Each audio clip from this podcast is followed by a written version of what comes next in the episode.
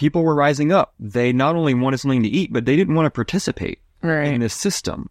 People had to be forced into it. It was like they were the square pegs and the capitalists had the round hole.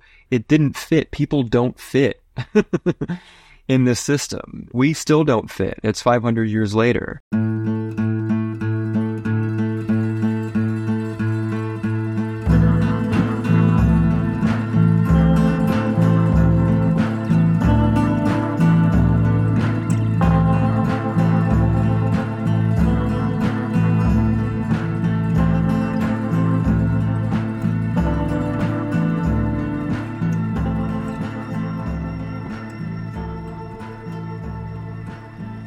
Hello. Hello, hello. and welcome back once again to the Book on Fire. We are sitting here in the recording studio, which is the couch, uh, surrounded by invasive ladybugs, which we've just been contemplating. The frogs that crawl out of the woods are partying in the pond outside the house. Yeah, they're back after the last freeze. We've had coffee in the hopes that it'll help us power through this very long and very involved and very entangled chapter of Caliban and the Witch that we're about to address. And also is- give us the fortitude to continue discussing all of the difficult things that we have to discuss here. Yeah, there's really so much. There's really so much in here. When I got to the end of this chapter, I was reminded of of really how many threads the book is pulling in, and this chapter has a kind of all of them almost make an appearance. Uh, so many. We're talking about chapter two. It's called "The Accumulation of Labor and the Degradation of Women." constructing difference in quotes in the quote transition to capitalism. So yeah, the ch- name of the chapter alone is kind of a mouthful. Just to go back and give a little recap about where we left off. Chapter one was setting us up for basically the birth of capitalism out of the collapse of feudalism. And last time we got a look into the feudal way of life and uh, talked about the different divisions in feudal society and really focusing on the peasantry and on the serfs. One of the things that's really noteworthy about this book is that Federici is one of the thinkers who really wants us to understand that there were positive aspects about feudalism and that the quality of life of your average peasant serf might have been better than what we were taught to think it is, mm. you know, by mainstream history public school that views the departure from feudalism as just, you know, a great leap of progress into a much better form of life. The peasants had land.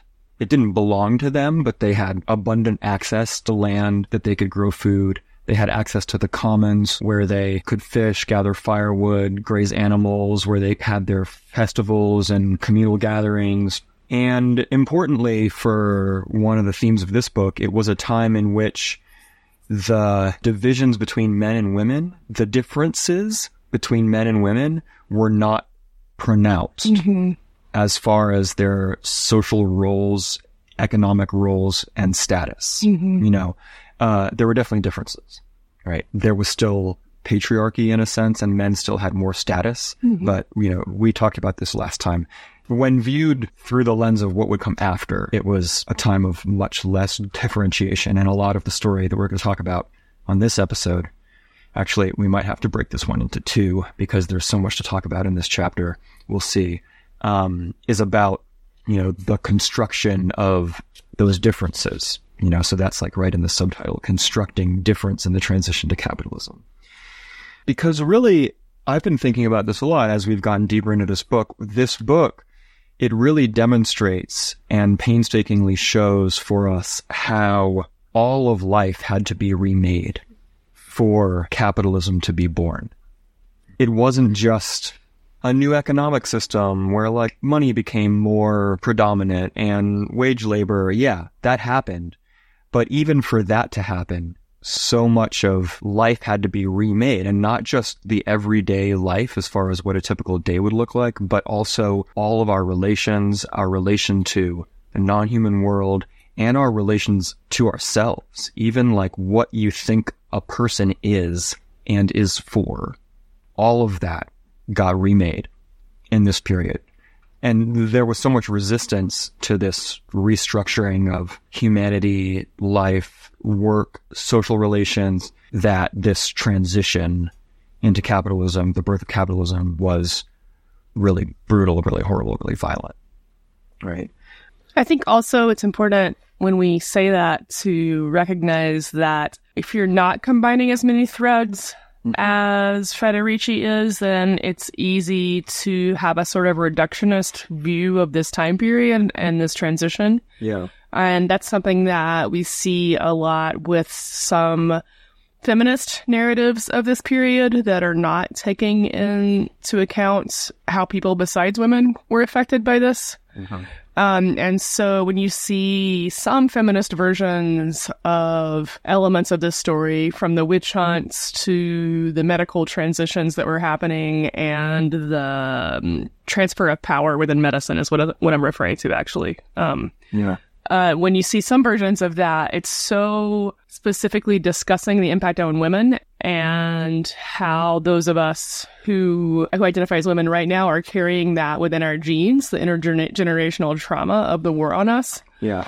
And I think that while part of that is true, it is denying the impact on the whole society. And we'll talk about this more when we get into the actual witch trial part Yeah. but this was a remaking of society at every level that impacted people of all genders Mhm. and all types of work status and basically remade life in this way that was really destructive just to vitality of community and to the collective society. Yeah.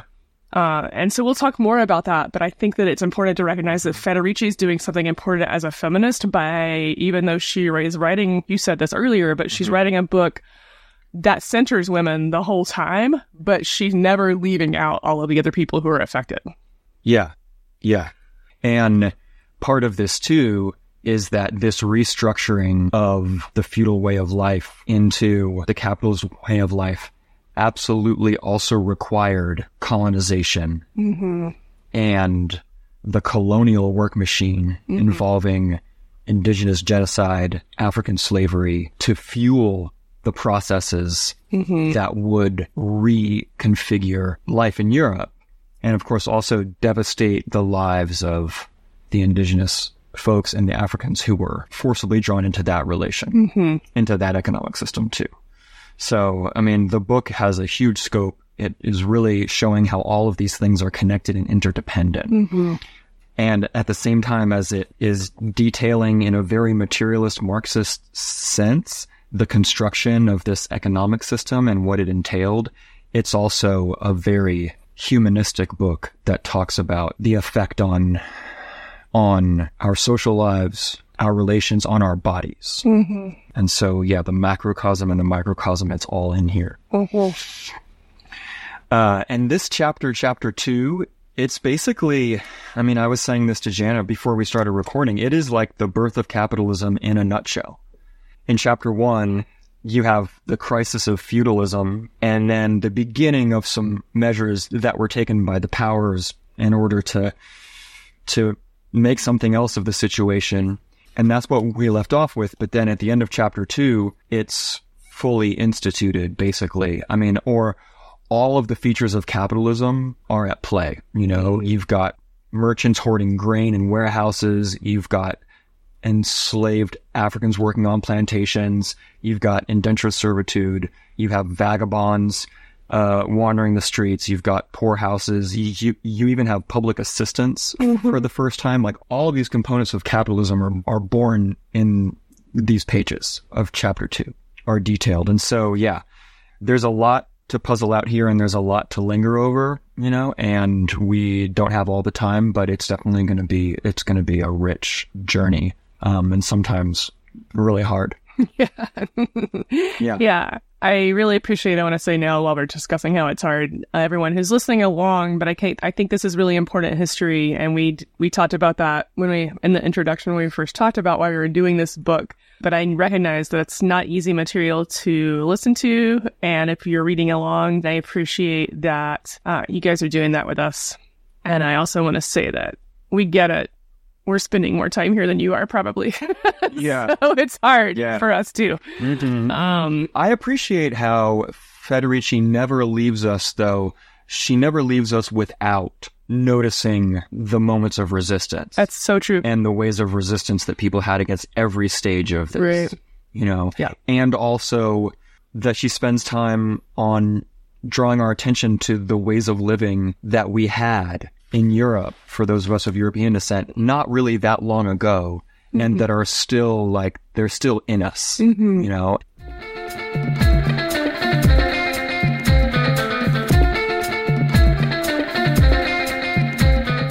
So onward, onward into onward into chapter two.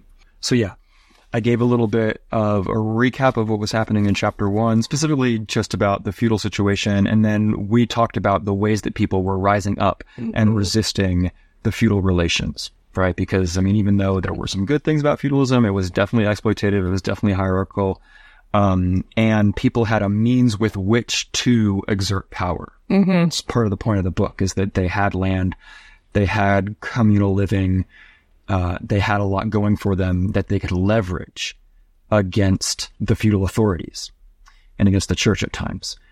And so chapter two begins with Federici stating that by the late Middle Ages, the feudal economy was doomed, especially after the plague and the population crisis after the plague. The peasants could leverage so much power in that situation that the levels of exploitation became very low mm-hmm. and there was no going back, really, because the situation had gotten out of hand. History was moving forward and there was no going back into feudalism. We talked some last time about the different ways that people were resisting and working to destroy the feudal system. But we only touched on the fact that there were act- was actually military resistance, but there were in fact uprisings all over Europe during this time period leading up to where the book takes place. There were insurrections in cities among guild members. There were peasant uprisings. And I would say that, like, while the word uprising is used a lot to describe these because there were some little skirmishes, there were full on battles. And in, there was even what is called the Peasants' War that happened in Europe, including the territory that became Germany and Austria and Switzerland and even parts of the Netherlands. That was a huge organized endeavor. And people partially interestingly under some ideas of the Protestant Reformation, uh, but also just interest in like holding the common good and having a less stratified society were resisting the taxation they were getting from all sides and were resisting just the suppression of their lives. And so the peasants uh, organized, and it, there's a pretty good footnote in this part that is about uh, a historian who thinks that we shouldn't even call it the Peasants' War because it was such a multi branched resistance. And that Right. the insurrection actually included miners and artisans and intellectuals who were theorizing the reasons for fighting Yeah. and peasants. And so it was actually like a multilateral fight. Mm-hmm. And so the Peasant War, I'll still refer to it as that, is because that's what it's called in 1525, was a huge endeavor and very organized.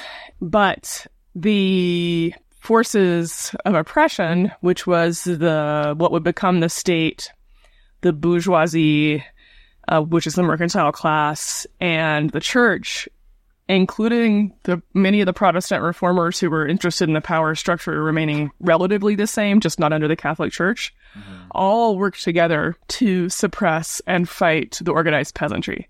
Mm-hmm. So I think that she says that like at the fallout from this resistance, they they were able to defeat the peasants with hired guns and military might because they were out resourced, you know. Yeah. I think over 100,000 people were killed in the fallout from this. And from what I understand, it was a pretty hard place to live as a peasant for quite a long time afterwards because of the retribution and revenge of the powers that be on those folks. Um, we should link to this too, that though, but if you're interested in reading more about this time period and the more radical and interesting parts of the Protestant Reformation, definitely the novel uh, Q is a good place to go for that, for a fictionalized version Oh, of these events Illicit. by Luther Blissett. Yeah. Yeah. Right. Um, it's pretty fun. to read, but also just like takes you through a lot of these different uprisings, including the Peasants' War. Yeah. Um, so Yeah, that's a great recommendation. um, so I'd say that is kind of where we're at as far as insurrections go, and there were a lot of different uprisings and people just like fighting in in the fields, in the streets, in the work, in the sh- factories. Uh, as they existed at that time, they would have been more like shops because they were not as industrialized yet. Mm-hmm. But they were were putting up a fight and saying we're not going to live in this way anymore. Mm-hmm. But it wasn't always by military might that the peasant uprisings were suppressed or just the general crisis of feudalism was dealt with. And it wasn't always by military might that these processes of primitive accumulation were carried out. In fact, the peasant uprisings only occupy a couple paragraphs in this chapter, mm-hmm. where most of it is devoted to the other forms of primitive accumulation that allowed capitalism to be born. You know, mm-hmm. because remember, primitive accumulation is the Marxist idea. Federici is kind of folding all of these different developments and changes in the way of life into this concept called primitive accumulation, which is what does the ruling ca- class need to like already have established for capitalism to get going, you know? And Marx already identified the land expropriation from the proletariat and the colonization of the Americas, um, as moments of primitive accumulation and Federici is adding women and women's bodies into primitive accumulation and also this thing that she calls the accumulation of differences. Mm-hmm. It's an interesting way of framing that she has in this chapter mm-hmm. where she is arguing throughout the book really that part of the stockpile of resources that capitalism accumulated in the beginning that would be fuel to keep it going was this construction of differences and divisions within the proletariat. Now, And this would be like gender divisions, racial divisions, geographical divisions. Um, and the book kind of has moments where it talks about all of that. And this chapter too. So, as Dave was saying, in addition to suppressing insurrections and actually using military might to control the peasantry, uh, there was this goal of weakening the peasants by removing their land base, uh, which supported their lives and gave them more autonomy and freedom, and made them uh, just have be less subject to the rule one of the means of this expropriation was we discussed a little bit last time, which was the enclosures. Before the enclosures were enacted, there was what was called the open field system, which was the communal sharing of a lot of open land. And there were a lot of benefits to the system. We went over some of them last time, but I just wanted to add that the open field system was really helpful because there was a there would be a lot of strips of land with different crops grown on each of them, and so that protected the people who worked the land from harvest failure because there was a wide variety grown there having different crops in different fields also really helped with the harvest schedule, so it lessened the workload on the workers. And then another perk of the open field system was that the peasants had to manage the land collectively, and they had these peasant assemblies where they would make decisions around what was planted, who was going to take care of what, what was going to go there this year, what was going to lay fallow, what land needed more work in a certain way to build it up and having these collective efforts to ensure that everybody thrived because of the shared agriculture was something that was destroyed by privatizing and enclosing all of that land. Mm-hmm. That's something that's not always easy to quantify. Like what's mm. done to a culture when like one of the things you got was consensus organization from having something in common, Right. but they took that away as well. Yeah, because it was an occasion for solidarity. Mm-hmm. I mean, an occasion for communalism. Right. This is like the opposite almost of the tragedy of the commons, where instead of a bunch of people fighting over a limited resource and like being at odds with each other over having to share something, it's actually a force for social bonding. Mm-hmm. Yeah. Can I just say, as long as we're talking about the commons and the enclosures again, that then, just as now, there were all these arguments for the enclosures, right? Because everything that's ever done to oppress people, there's intellectuals who come along and rationalize them as something that's going to be like good in the long run or it's good for progress or something like that, right? And last episode, we referred to this idea called the tragedy of the commons, which is the idea that left to the people to decide without authority to regulate the use of the commons, people will just degrade the commons because it's every man for himself. So that idea is specifically associated with a particular person. His name is Garrett Hardin. He was an ecologist who wrote a article in uh, the journal Science, I believe it was, called "The Tragedy of the Commons," and it was published in 1968. Uh, he didn't invent the idea, but he gave like a very famous articulation of this idea in 1968 that is still referred to a lot. And since it came up last time, I started reading about it again, and I actually put a link in the show notes of last time's episode to an article called First as Tragedy, Then as Fascism from the Baffler, and it's about the legacy of Garrett Hardin. And I didn't even realize the half. You know, for one thing, I learned that the tragedy of the commons is one of the most assigned All right. essays still to read in college classes. Yeah. Not always because they're unanimously accepting mm-hmm. its conclusions, but it's something that's assigned constantly for discussion.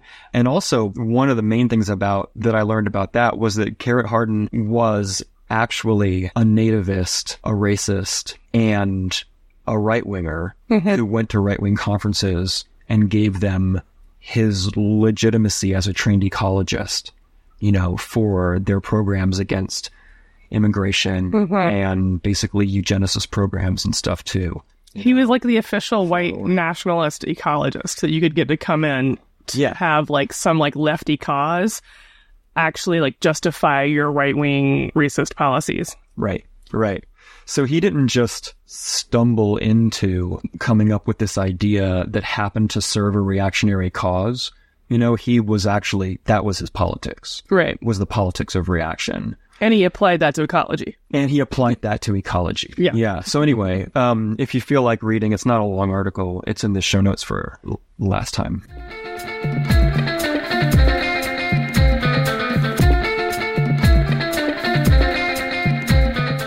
You know, and we mentioned this before too. It was not just this field system that was being enclosed, but also uh, all of the non-agricultural lands. So the peasants had what were cons- called customary rights to hunt and fish, and they would Gather firewood. yeah to gather firewood, and and so they lost that as well.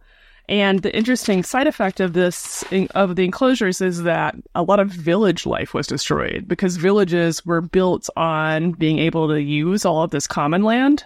hmm And so in certain areas, huge amounts of villages just disappeared or were destroyed in rural areas throughout Europe. Um, at least, I think in England alone, after the enclosures, 2,000 villagers, 2,000 villages were destroyed. Yeah. Um, one thing I want to say before we move on is that if you still look up the enclosures or you if you do any kind of research around this, you'll see a recurring idea that the open field system was not efficient and that the enclosures led to a more organized production of agricultural commodities and Yeah. This is still used still totally as an argument against collective ownership and forms of cultivation that would exist under collective ownership is that yields would increase and productivity would increase. right for sure. Yeah. But Federici Debatable. Eh, well, it's debatable in that Federici points out that actually, yeah, by weight, productivity probably did increase and the yields were higher.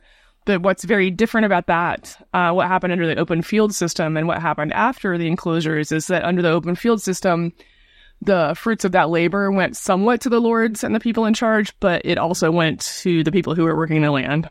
Yeah. And after the enclosures, yes, there was a, a raise in production, but it was mostly exported. So instead of it even just being stored up by whoever was in charge, most of it was turned into a commodity to be sold. Right.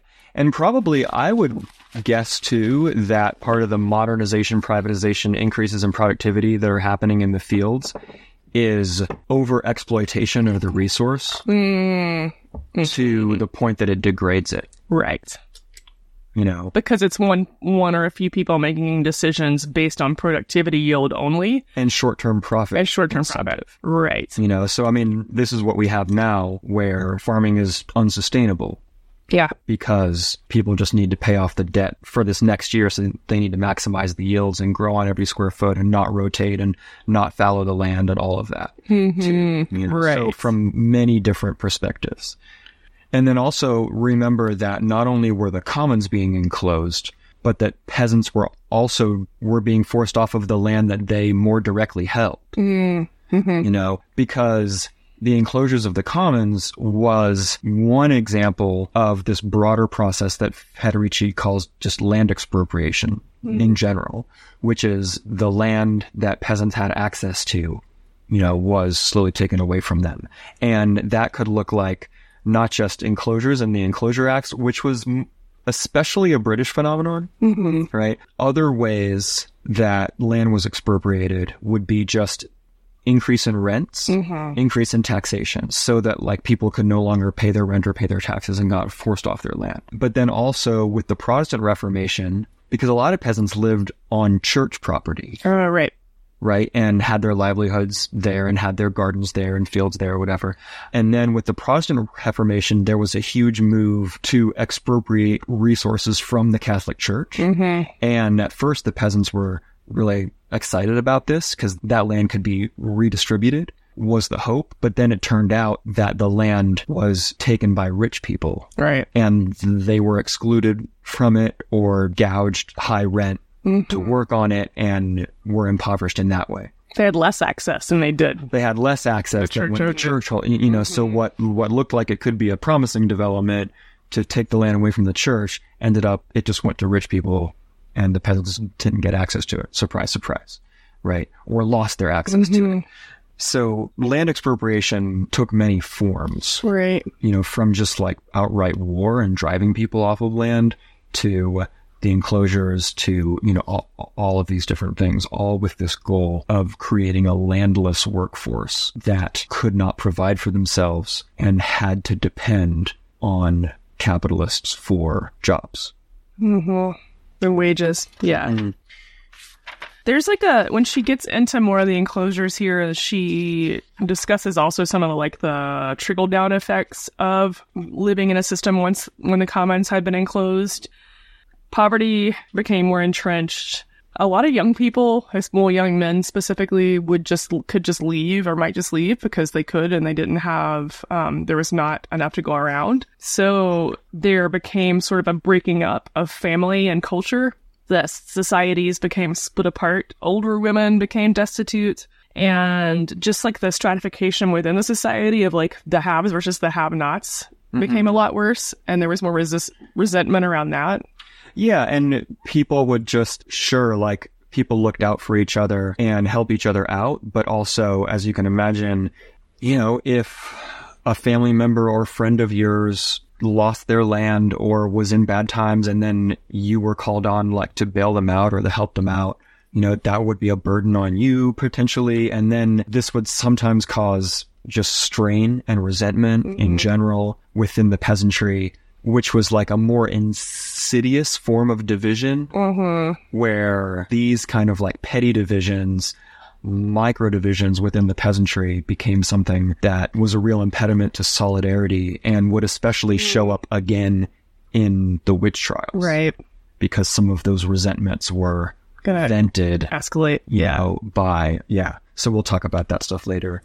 Um, Well, and also we get to see like when people began to have planted in them every person for themselves because the struggle to survive became so much more sometimes intense. you had to make a choice. right. You would like maybe actually have to choose Right. between providing adequately for yourself and helping people. helping people out, Yeah. you know? And that is what we've seen. I think over and over again, what I've seen in this chapter is that we see the beginnings of things that, that just like continued, continue to spread and that we still see today. You know, I can still see that reality today if I look around. Oh, you know? exactly. Yeah. So once the peasants were driven from their land, it created the conditions for the creation of a really highly exploitative capitalist work machine because there were people who couldn't provide for themselves any longer on their own. And so then were going around looking for jobs, uh, and would work for very little because they were desperate. And so this workforce was used to break the power of the guilds in the cities where the artisans had like worked for hundreds of years to establish themselves in a position where they had power and could negotiate for a good rate of pay for their skills. But now with all of these landless workers coming in, the power of the guilds could be undermined and finally broken. Mm-hmm. There's lots of examples of how this regime was constructed to maximize work and maximize exploitation.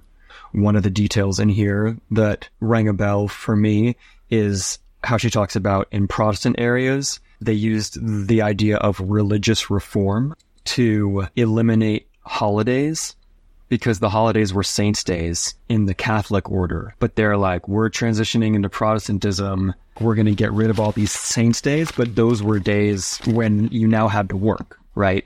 And in some places, having to work on all the saints' days doubled the amount of days that you had to work in the year. Yeah. Doubled.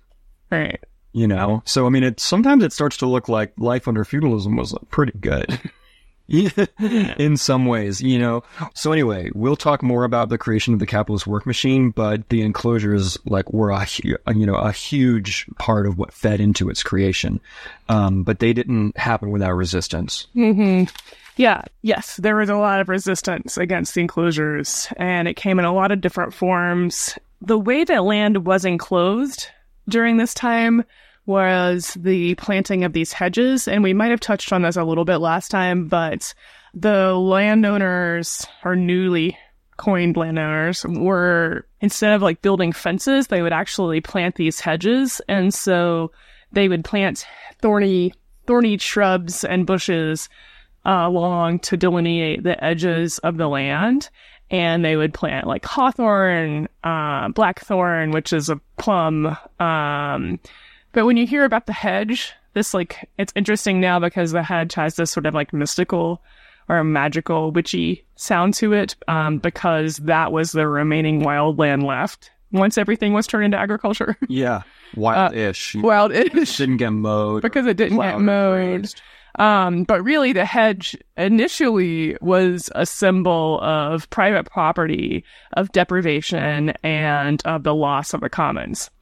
And the hedges were these thorny places, uh, thorny, shrubby lines, basically, that were planted all around. and filled The with field. wildflowers and weeds Yeah. and stuff like that too. So they were anchored by these thorny plants, Right. but then Right. filled in all around them was all of this just like riot of wildflowers. and Right. growth. And so a lot of medicinal herbs, Mhm. you would find them there. Right. But it's interesting to picture that there, so there were these thorny hedges that were planted and they were planted to delineate the ownership of land. Mm-hmm. So people who were fighting against the enclosures would go in and either cut those all the way back, they would level them and they were called levelers, Yeah. or they would actually dig them up. And those were called the diggers. And, they, and groups arose out of those different sects Yeah. of people who used those strategies. But it like it was very direct action, as in like your fence doesn't mean shit to me. I'm digging this up. And also, in some places, there were hedges, there were ditches that were dug around pieces of land. And so, one of the actions people would do would be filling in the ditches. Ah, the fillers. The, the fillers. They're le- lesser known than the other groups. Uh, I think they were also diggers because you had to dig to fill. Uh, that seems like less fun of a job in some ways. Um, as we mentioned a bit last time, the enclosure acts affected women disproportionately to other folks because those women were also often people who could supplement their incomes and make the situ- the inequalities of the workforce a little bit more fair by taking from the commons. And especially if there were women older women without families to care for them, they especially lived off of the commonly held land. So within the resistance to the enclosures, women played a really big role. In mm-hmm. fact, there were whole gangs of women that would go and dig up hedges together. Yeah, they talk about this one force in 1607 that's led by Captain Dorothy. Yeah. it's a good, she's a good name. Uh-huh. Because in general, you know, I, I talked about a little bit earlier about how a lot of young men became more itinerant and would move around and leave looking for work or livelihoods because they were, there was nothing for them where they were from. Uh, women were just less mobile. You weren't as safe traveling. You might be tied to a family or to children or people you took care of. And they couldn't become soldiers because being a soldier became an option during this time period as well. Mm-hmm. And a full time soldier, and we're going to get to that a little bit later. Mm-hmm. But women had more at stake and were lost more in this whole transition. Mm-hmm. So they were a big part of the fighting force. And what's interesting is that um, there was this idea that up until a certain point within all of this, women would not be prosecuted to the full extent men were. And so big groups of men who were also going out to dig up the hedges would wear women's clothes. So there was this drag costumery that was part Oh, of the right. resistance as well, which I think is cool to learn about. One group I wanted to highlight, I mentioned already a little bit, were the diggers. And the diggers were a group who rose up from the digging of the hedges and working together, but they became a pretty organized group of resistors who were basically agrarian socialist or anarchist who believed that property should be held in common, that there should not be hierarchy, and that neither church nor state should be in charge. And they wrote a good bit and discussed uh, and and uh, they wrote a lot about the world that they wanted to create. And so they were not just committing acts of direct action and insurrection, but they were also working towards the world that they want to live in. And the diggers are a pretty inspirational example from the past. And, you know, you probably heard about the diggers in San Francisco in the summer of love in the late 60s and who also like grew a lot of food and gave it away in Golden Gate Park. And they named themselves after this group Yeah. of agrarian anarchists.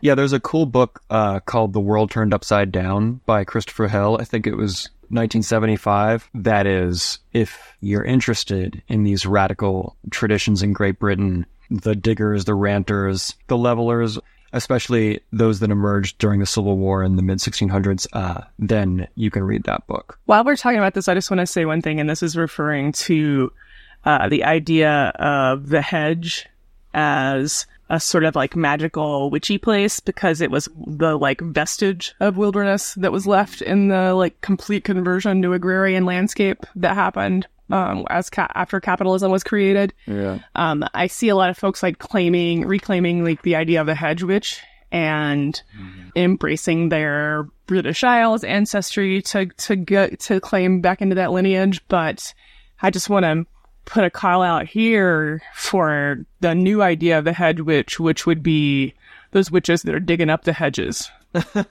who are the people who are anti-private property digging it up and who aren't going to settle for the new agrarian order.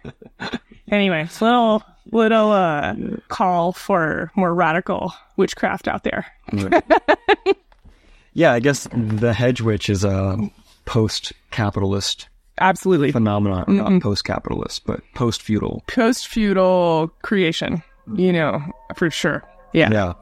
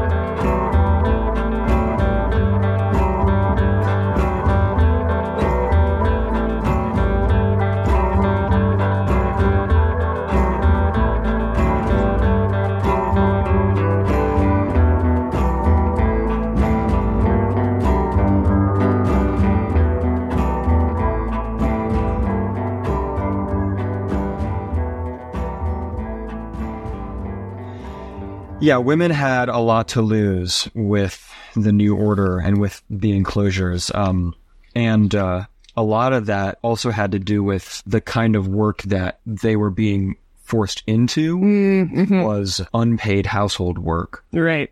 was increasingly becoming the only way that they could survive and that is something that we will talk more about as the chapter progresses. Mm-hmm. Actually, maybe we should talk about some of that right now. What this is about is that as wage labor became more and more of a thing, right? Because capitalism was moving in the direction of wage labor. One of the features that was getting set up of the new system was that wage labor was for men. Mm. Remember that in feudalism, this wasn't a thing where men were the workers Mm. and women were doing something else. Women got paid less than men, but they Yeah. still got paid. Right. Yeah. Right. Yeah. But men and women both worked in the fields. Mm-hmm. When it was time to go work for the Lord to earn your keep, men and women Everybody went. and Yeah. worked. Men could make crafts and sell it in the market. Women could make crafts and sell it in the market or sell the surplus of Mm-hmm. their garden or something in the market, you know. And when there was wage work and like in the craft guilds and stuff, definitely men had an advantaged position, like a privileged position, Mm-hmm. but it was nothing nearly as extreme as what would happen here. Great. where the where wage work was actually constructed for men. And women were excluded from the wage.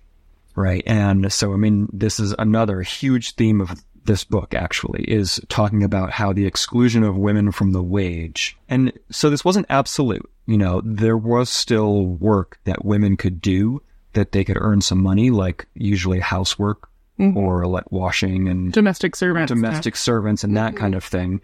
So not entirely excluded from the wage, but the but the work that was supposed to be the foundation of the new industrial economy as Europe was kind of industrializing and these like big production facilities for textiles and whatnot were being constructed. It was supposed to be men's work. Mm-hmm. Um, and women were not allowed those jobs and women were increasingly excluded from the guilds. All of this, there's more detail in the chapter about this than we can talk about here, but, uh, but it's a really important movement, a really important transition because what fell out from this is that women became much more dependent on men Mm-hmm. than they had ever been before because the man was earning the wage and then women had to attach themselves to men basically in order to be able to survive. Mm-hmm. You can see as I'm talking about this, this is the beginning of the construction of the nuclear family in the sense that would become perfected in the Victorian era, but then on into the 20th century where the man is the worker and the wife or whatever the housewife keeps the household and is not paid for her work. And it goes along all class lines. You know, for the wealthy, then the women would be in charge of all the people doing the housework, Mm-hmm. but they, but it would still be uncompensated. Right. You know, um, even if she's not doing it all, she she has like all of is responsible for running the staff. Right. You know, Right. Right. And this is an aspect of capitalism as it's being born right now because, or back then, because under feudalism, most production was production for use. Right? Right. So the clothes that's being made in the village is going to get worn in the village. Mm-hmm. You know, the food that's being grown on the fields is going to get eaten on that manor. You know, in that village is production for use. But as capitalism is being born, there's more of this idea of production for market, production for as a commodity, making something that's going to not stay in the community, but is going to get sold and be transported someplace else. Mm-hmm. And men were reserved the role of participating in that production for market mm-hmm. to a large extent. So the production for use, which is like keeping a little kitchen garden if you could, or making stuff to be clothes for the family, was devalued at that point. Like literally devalued, like in the sense of like it had no monetary value attached to it. You know? Uh, and so this is like a big thing that Federici's trying to describe in this book, which is that the work that was assigned to women in this period became something that they were supposed to do for free in return for them being able to be provided for by a man's wage. Right. You know, and so Federici casts this as another form of accumulation where women's unpaid labor was accumulated in this way Mm-hmm. indirectly through the male, the exclusively male wage work. Mm-hmm. Right. So that's all a little bit technical and wonky, but hopefully that made sense because it was an important thing for me to understand in here is how like how the wage, the existence of the wage, but also the gender division within wage work, both disempowered women, but also set up the conditions for this new aspect of patriarchal gender hierarchy that we're still living with today.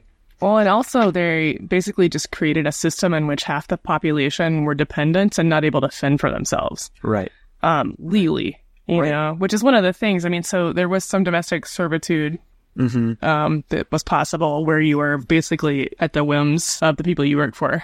But also a huge upsurge in sex work happened here, like a lot, because you you wouldn't, ha- as a woman, have the option to be a soldier or to be a safe, even as a vagabond or beggar. Right. You so sex work was the main option. So and one can assume that the money being made for that work went pretty low during this period because the market became flooded with Mm-hmm. people doing that work. Mm-hmm. So it was not very well compensated labor either.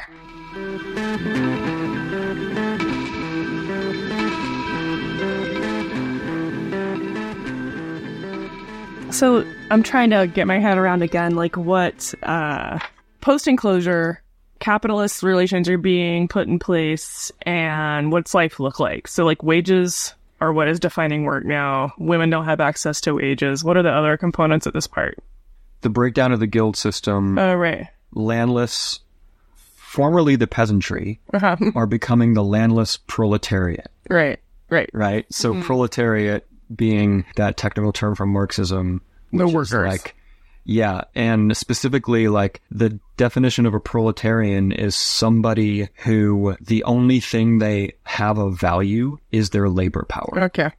right? Because they don't have any land, they don't have any capital that they can, you know, because the definition of capital is something you can use to make money, Mm-hmm. right? So it's like if you have, if you have a weaving machine, Mm-hmm. you know, then you can use it to, you can borrow money, acquire some wool and use it to weave some stuff and sell it and make some money. So you've got some capital. But the proletarians, really the only thing that they have to sell or that they can use to make money is their bodies, their labor power right? And and so this is what we're talking about is the creation of the proletariat out of the, the former peasantry, you know, because peasants are land based, proletarians are landless. You know, it's, it's kind of all this is archetypal, but this is kind of when this is happening. And then like there's a bunch of economic stuff that goes on here that she talks about, you know, because she's a good Marxist. So she's like talking about all of these economic changes and everything. And one of them is uh, something very famous called the price revolution, which is basically, I mean, just to give the shortest, it basically involves this huge inflationary increase in prices throughout Europe. Right. And it's still debated what the reasons were for this. But the upshot of all of this is you've got a bunch of newly expropriated workers um, in a really bad position. Prices are going up. People are desperate for work, for a place to be. Sex work is rising. Vagabondage, which is, you know, just people kind of wandering and begging sometimes, you know, is on the rise now Europe kind of descends into the condition that I think are a lot of people's like caricature of the Middle Ages, Right. it's true. which actually like we're we're leaving the Middle Ages now. Uh-huh. We're entering the Renaissance period.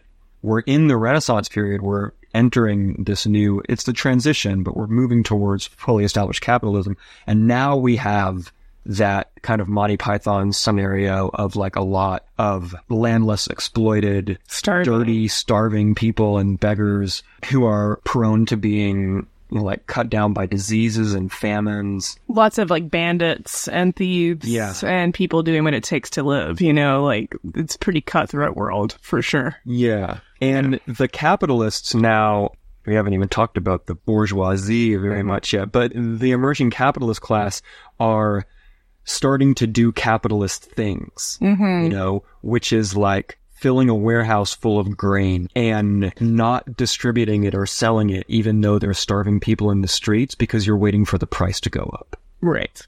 This is not something that happened under feudalism Right. because this domination of markets and food being seen as a commodity that's just another thing that you can make a profit off of is that this is a new invention. And so we quickly go in the space of like a hundred years or less from a position where the proletariat i mean where the peasantry was really strong and it seemed like maybe the social order was going to be overturned to people starving in the streets while grain is rotting in the warehouse because mm-hmm. the owner of it is waiting for the price to go up. Right. And stuff being produced for market. And then we'll get to the colonization aspect later, but as the exploitation is happening in the colonies, the capitalists are trying to bring that into the situation and eventually they successfully do. But right now, what's happening in Europe is just widespread immiseration um, and low birth rate and Right. a lot of infant mortality and a lot of periodic famine and plague because the plague would still come around and hit like the literal mm-hmm. bubonic plague, but then also other diseases, Other that would- epidemics, yeah. epidemics that would cut down the population. And mm-hmm. food becomes a major obsession during this period. And when there was civil unrest, it was increasingly about hunger rather than wanting to remake the conditions of life. Yeah, I actually just want to re-say that because it meant a lot to me to hear that part. And it's that before capitalism, when there were insurrections, they were about people wanting more autonomy or freedom or wanting more self-determination, uh, wanting to have more say over their lives. After capitalism, people are rioting because they're starving. you know, that's the difference. And that's how much control the rising capitalist class had over these people that they had them at this breaking point where they were so desperate for food that they had to accept the terms of mm-hmm. this violent system that was being put on them. It's something that I I continue to see today. Like if we I said this earlier, but if you keep people at survival status and barely making it, then you're not going to have a lot of people fighting back, you know, or the fight will be about less than we deserve. Yeah. We'll be fighting for scraps. That's a good way to say We'll it. be fighting for scraps rather than self determination. So people were fighting back during this time period. There were tons of uprisings, like almost a thousand within a hundred years in France between um, 1530 and 1670. People were fighting back, but while this was kind of settling in, this like creation of the new order, the counter revolution tightened up too. So when one form of survival would be moving from town to town and being itinerant, then there was the emergence of all these anti-vagrancy laws. The state would crack down on vagrants and you could be paraded through town naked and whipped for being like a ran- a wandering person. Also, there was a pushback because there was a fear of these uprisings and a fear of organization then a lot of states and cities would ban social gatherings. They banned wakes where people drank, even for celebrating the life of someone. They would ban sporting events, mm-hmm. dances, festivals, and feasts. So a lot of the stuff that maybe people were still managing to scrape by to have a little bit of joy in their life were banned mm-hmm. during this time period because there was such a fear of the rising elite of the organization of the peasants. Yeah. Or what were once the peasants and are now the proletariats, I guess. Right. This is part of what Federici calls the criminalization of the working class. Yeah. right? So not only were these conditions created that drove people into this poverty and hunger and immiseration and wandering, uh, but then the proletarians had to be like brought into line into a way that would be productive and benefit the ruling class, Right. right? And so, yeah, what Janet's talking about, I mean, just the banning of congregation. right. I mean, that is flagrant. Anything that could serve as a point of bonding and solidarity for the working class was banned. The capitalists needed a disciplined workforce, and that was mm. a lot of, of this activity was trying, you know, remember that, yeah, pe- people were rising up. They not only wanted something to eat, but they didn't want to participate Right. in this system. People had to be forced into it. It was like they were the square pegs and the capitalists had the round hole. It didn't fit. People don't fit in this system. You know, we still don't fit. It's 500 years later. But back then it was very clear. There was no disguising it. And so we see a lot of examples here in this part of diffusing social protests and then also the institution of a bunch of different laws. Like we keep talking about vagabonds. And then, so like you were saying, I think vagabonds were seen as criminals and you could be arrested as a vagabond and then put into a workhouse mm-hmm. or a work camp to where your labor was extracted from you and you didn't have a choice about it. Mm-hmm. Right. Most of the labor in this period, even the wage labor was unfree. It was coerced mm-hmm. wage labor. This is something that is not always talked about when we talk about the rise of capitalism because capitalism is supposed to be based on the free worker who's free to like seek jobs and quit them when they don't want to work there anymore, right? This is like the libertarian kind of idea of like, if you don't like your job, you can quit and find a different job, you know? But it's arguable whether that is even really true under capitalism or if that's something that capitalism aspires towards. But mm-hmm. in the early days, it was definitely not something capitalism aspired towards. Right. People had to be forced into these jobs. Most of the workers were coerced in one way or another into working for a wage if they even did have a wage, mm-hmm. you know? Well, and that extortion brings us up against the limits of capitalism, which is something you were talking about earlier before we started recording. But that interestingly, there's just this sort of paradox within capitalism that it wants as much from labor as possible without destroying labor. Yeah, right. This tension where like capitalism needs to maximize exploitation, Right. but maximum exploitation literally destroys the workforce. Like it burns out the workforce. Right. Mm-hmm. You know, and what we see during this period too is capitalism learning that the workforce can be overexploited to the point that the capitalists actually lose in the end mm-hmm. because they lose the basis of their wealth Right. which is people's work. You know, so it's against the capitalist interests to actually run the workforce to extermination because that's what their wealth depends on. Right. Right. So it's also in this period that we start seeing things like the first instances of public assistance mm-hmm. Right. where the state actually sets up structures by which people's lives are maintained, mm-hmm. like poorhouses where people could go and get a meal and get a place to stay if they were on the streets, but they'd still have to work. You know, so the state comes in and takes on this role as the entity that keeps the workforce from just descending into oblivion you know, for the benefit of the capitalists mm-hmm. so that they can have a workforce. And so, yeah, this is super interesting. Um, where the state finds a new role, but also the state becomes much more powerful because of this. And you see the creation of this new alliance where the state becomes the partners with the capitalist class so that the capitalists don't have to worry about maintaining the workforce at a sustainable level Right. the state will take over and do that. Right. Yeah. you know? So you don't have to provide a living wage because we'll create public assistance and stuff to prevent the worst from happening Right, or sure. to create something of a safety net for Yeah. people. So the creation of like, I wouldn't call it a welfare state at this point, you know, but some kind of assistance. You see this embryonically Right. developing at this point as well. Yeah. The state becomes very powerful because of this rule.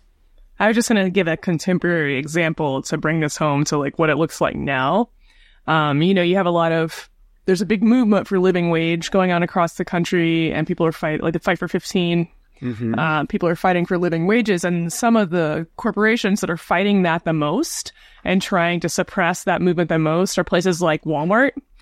And Walmart has built in to its system assuming that people will be on public assistance if they work there. Like it's built in. I know people who trained at Walmart who were taught how to apply for food stamps as part of their training because they are planning on not paying you enough to live and knowing the government will bail them out for that.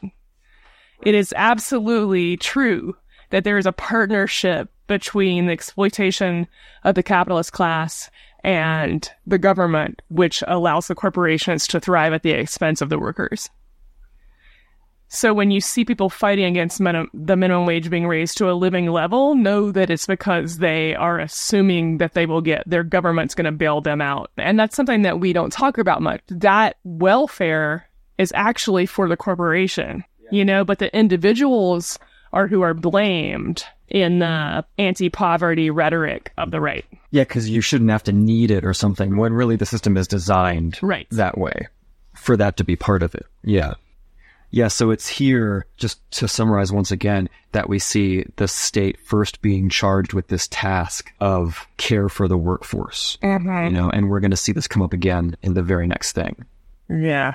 So just to add on to this idea of how as the system was kind of like settling out and seeing how far it could actually push the working class and still function, mm-hmm. there was a huge decline in the birth rate because people were starving.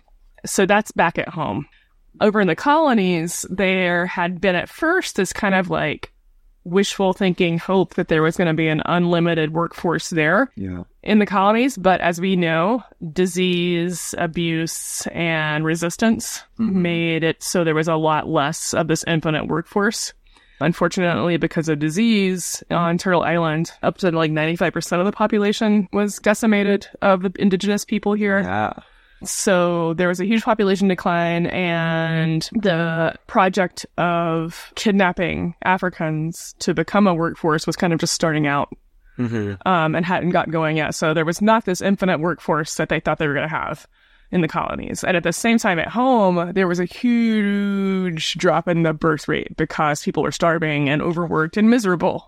You know, people don't fuck a lot sometimes when they're feeling really bad. you know? Yeah. Um, and so, and even when they do, they might not be able to carry the baby to term because Or they don't want to. Or they don't want because to. They don't want to have another mouth to feed. definitely You know? Yeah.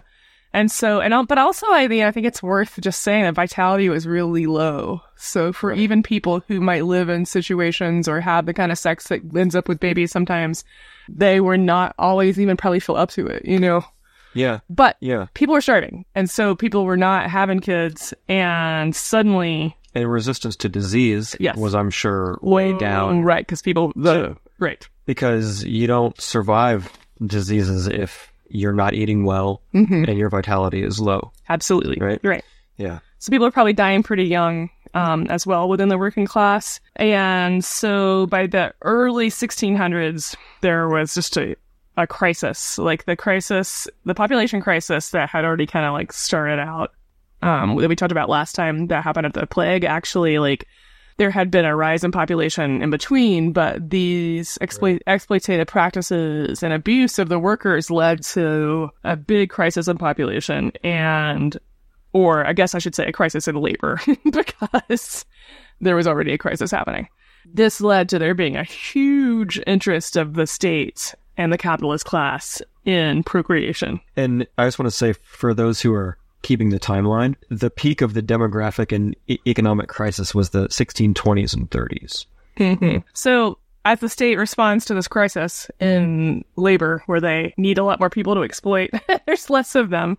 Then, all over Europe, there started to be laws passed that prohibited infanticide, contraception, and abortion. So, again, I brought this up before, but in one of the previous episodes, but I think it's in our head that it's just built in to Christianity and Catholicism to be against contraception and abortion. But that did not actually happen until this time in European history. Mm-hmm. There was not a prohibition on birth control and abortion until now.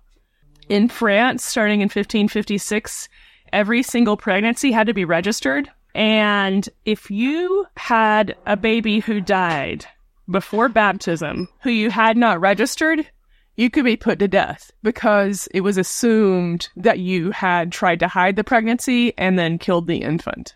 Legally, you had to actually register every pregnancy. Yeah, this is incredibly harsh. It's really harsh. Yeah. Within this time, too, I think that you were wanting to talk about this some, but that the intensive state interest in procreation led to people who were midwives coming under increased scrutiny.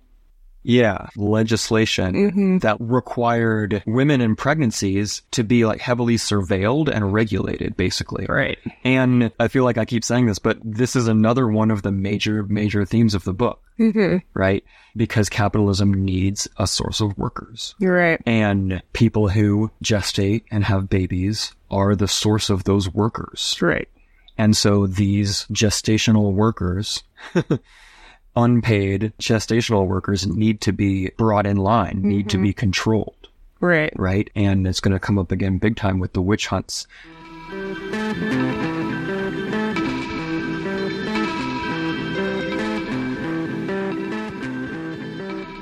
I want to say this thing that I think is interesting, and it's that um, we talked about in the last episode how sex work was basically decriminalized and supported, and there were also often like state run brothels. Oh, yeah. Suddenly now, once now that women are basically being reduced to wombs, then sex work became criminalized. Not it first was restricted and then became absolutely criminal. And because you would be, I guess, in theory, going against your proper role as a reproducer of labor power. Mm-hmm. And so, therefore, that was not good procreative activity to be doing sex work. So even as more and more women were sort of going into this field because they didn't have a lot of options, then it became illegal to do that work Right. suddenly.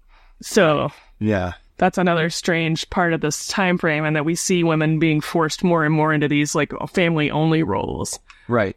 You know? Yeah. Um, Yeah. It's an interesting development because in just a couple hundred years or less, you see this change mhm, from the state running brothels. Right. So they're benefiting directly you from that. and so in this but in this new context you get the feeling that it's maybe more hmm sex workers on the street Right. um and it becomes part of this like criminalization of the riffraff Right. That are people displaced Right. by the enclosures and so all of those people had to be criminalized so that they could be manipulated by the And state controlled. and yeah controlled by by the powers Right. Um, and the control of sex work, as is often the case in cultures and continues to be today, is when sex work is criminalized and women walking around freely mhm. have a hard time as well.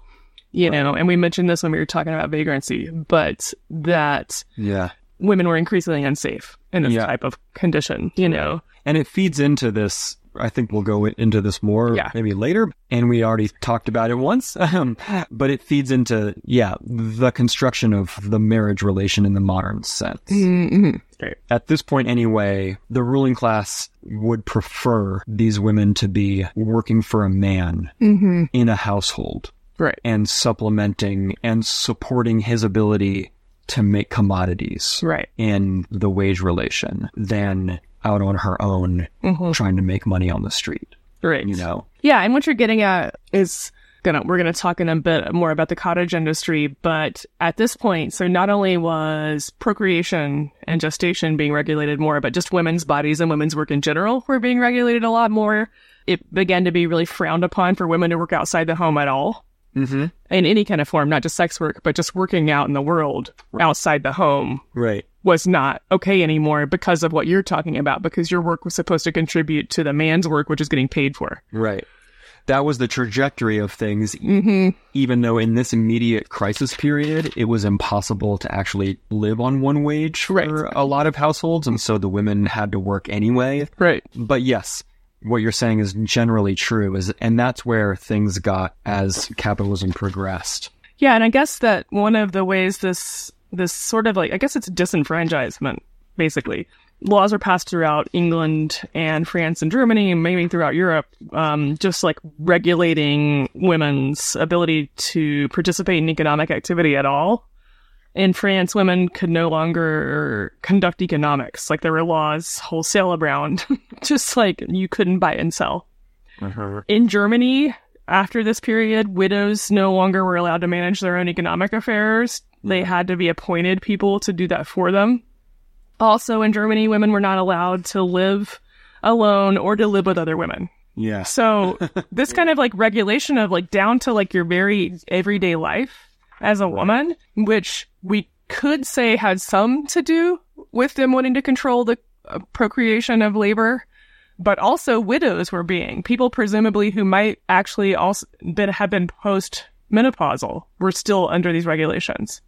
You know, so even if your gestational work time was over, then you were still under these regulations because of the changing territory around gender. Yeah. You know, Yeah. it got it gets really really depressing and hardcore where they're actually t- she talks about how um, women were discouraged from like sitting on their porches or being in front of their house and uh, women once married were not supposed to go see their own parents too much after that Yeah, right. Yeah. And for this to happen, part of what worked to support this was actually an attack on the character of women. mm-hmm. Right. yeah and the way that the arts participated in this is really really disturbing. I mean it's almost like you're like was there like a secret cabal where they like got all the playwrights together and the balladeers and we're like okay so the project is subjugate women and insult their character on the individual and collective level.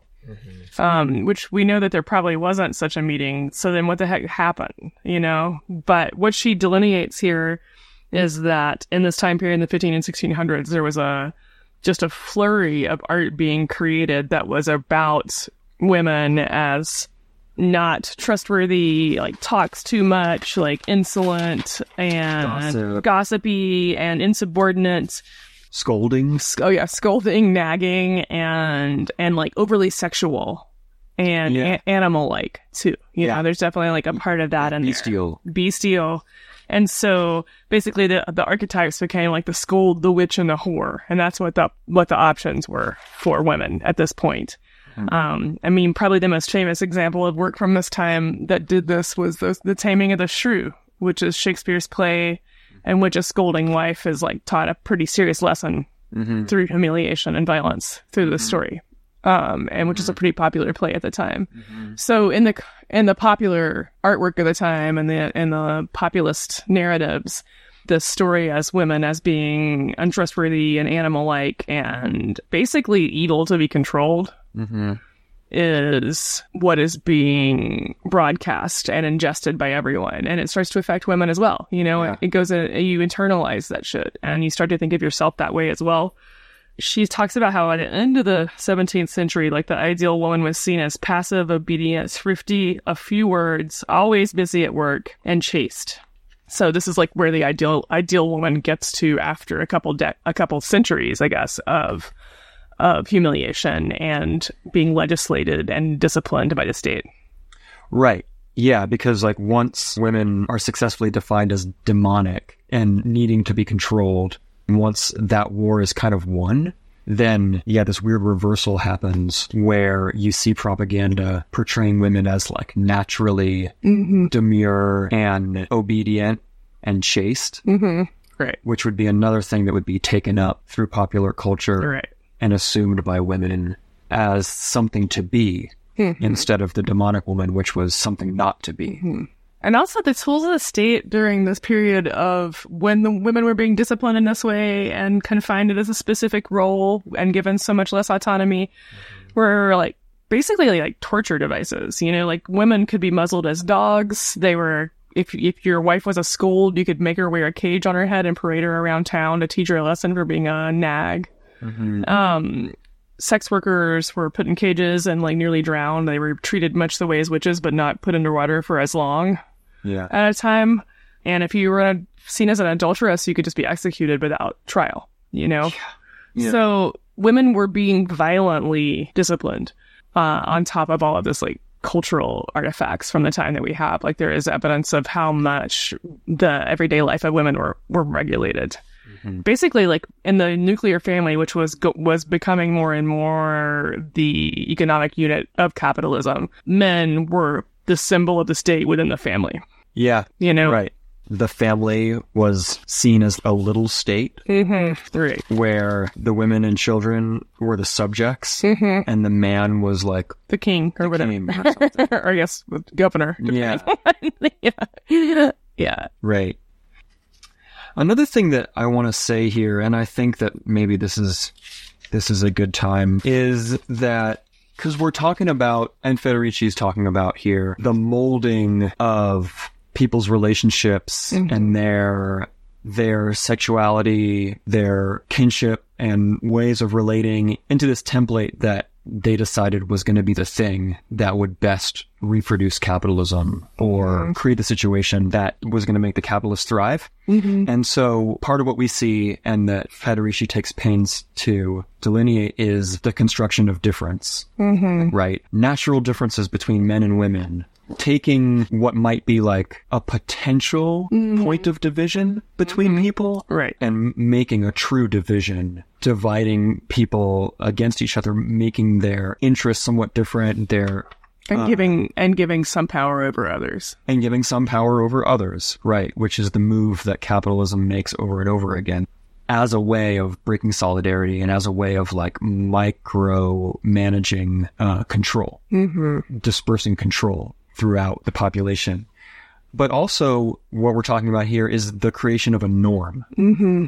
the creation of a cultural norm that is this heterosexual nuclear family Right. and this relationship between a man and a woman from a situation that was not so much like that, right? Like I can't emphasize that enough. Is the I mean, like I've learned through my reading in this book and elsewhere that in medieval Europe the roles were not that set. Mm-hmm. You know, the divisions were not that stark. And there was family, but there was not nuclear family. Yeah. And so what Federici is emphasizing here is the creation of the patriarchal male worker under capitalism and the creation of the housewife mm-hmm. under capitalism and the forcing of people into those roles and the reduction in the like diversity of relation that had to happen. But I also want to highlight something that she doesn't really go into a lot of depth in here, uh-huh. but that's that other people who would suffer from the standardization would be queer mm-hmm. and non-binary people who didn't fall neatly mm-hmm. into these gender roles at all Right. and people who had different ways of relating, different sexualities, then could fall Right. neatly into this relation. Those ways of life were also suppressed mm-hmm. by this new glorification Right. and enforcement of this way of relating to. And those bodies were extremely disciplined Yes. by not conforming to the heteronormative nuclear family unit that was the Yeah. standard being enforced here. Mm-hmm.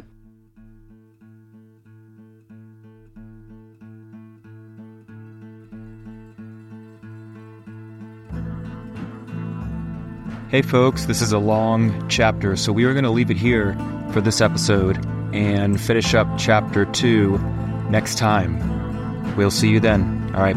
Bye bye.